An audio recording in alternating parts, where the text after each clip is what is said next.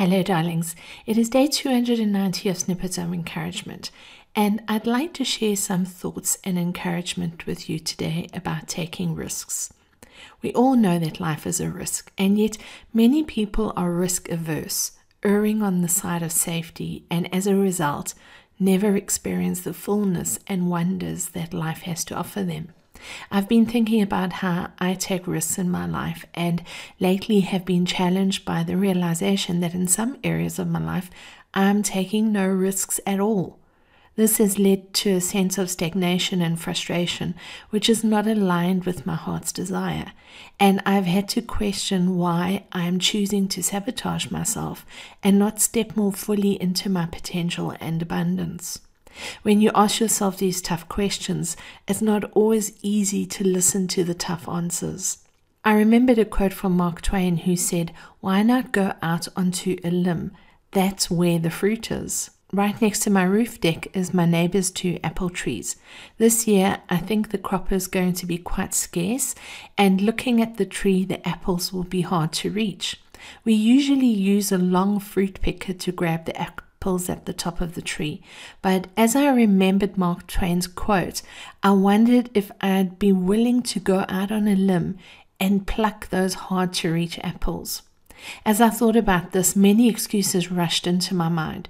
Remember, you're not good with heights, Angela. Remember, you can climb to any height, you just can't get down. Do you want to risk having to be rescued by the fire department from the damn tree? Oh, get serious, woman. You're too darn fat to climb a tree. When was the last time you successfully climbed a tree of any sort?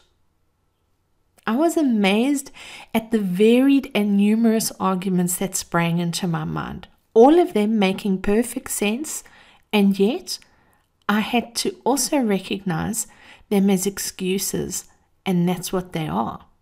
In this situation, I've convinced myself that I don't need the apples from the tree and they can fall to the ground naturally. I've also decided that should we become desperate for organic apples, we could send one of the little boys up the tree. But what if I were alone and starving, and that apple tree was my only source of nourishment? The apple tree is indicative of the risks I'm not allowing myself to take in my life currently. I could talk myself out of taking the risks I need to because stepping into the unknown is always scary, but then I need to think about the alternative. The life force of the universe is always flowing and is never stagnant. When we stop or go against the current, we create blockages for ourselves. Think of life as the blood flowing through our veins.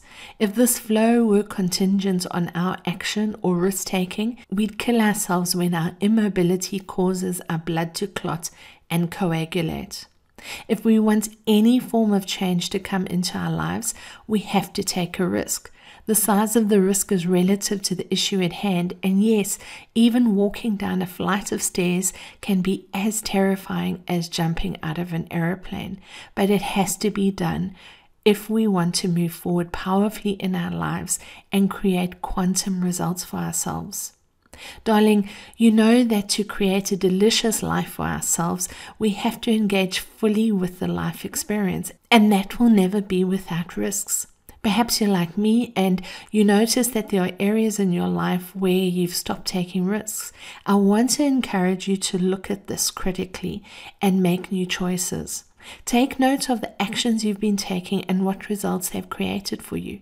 Look at your situation and write down new possible steps you can take to get yourself moving and out of your comfort zone. Most importantly, hold yourself accountable or ask someone to hold you accountable. Taking risks in life is like building muscle strength.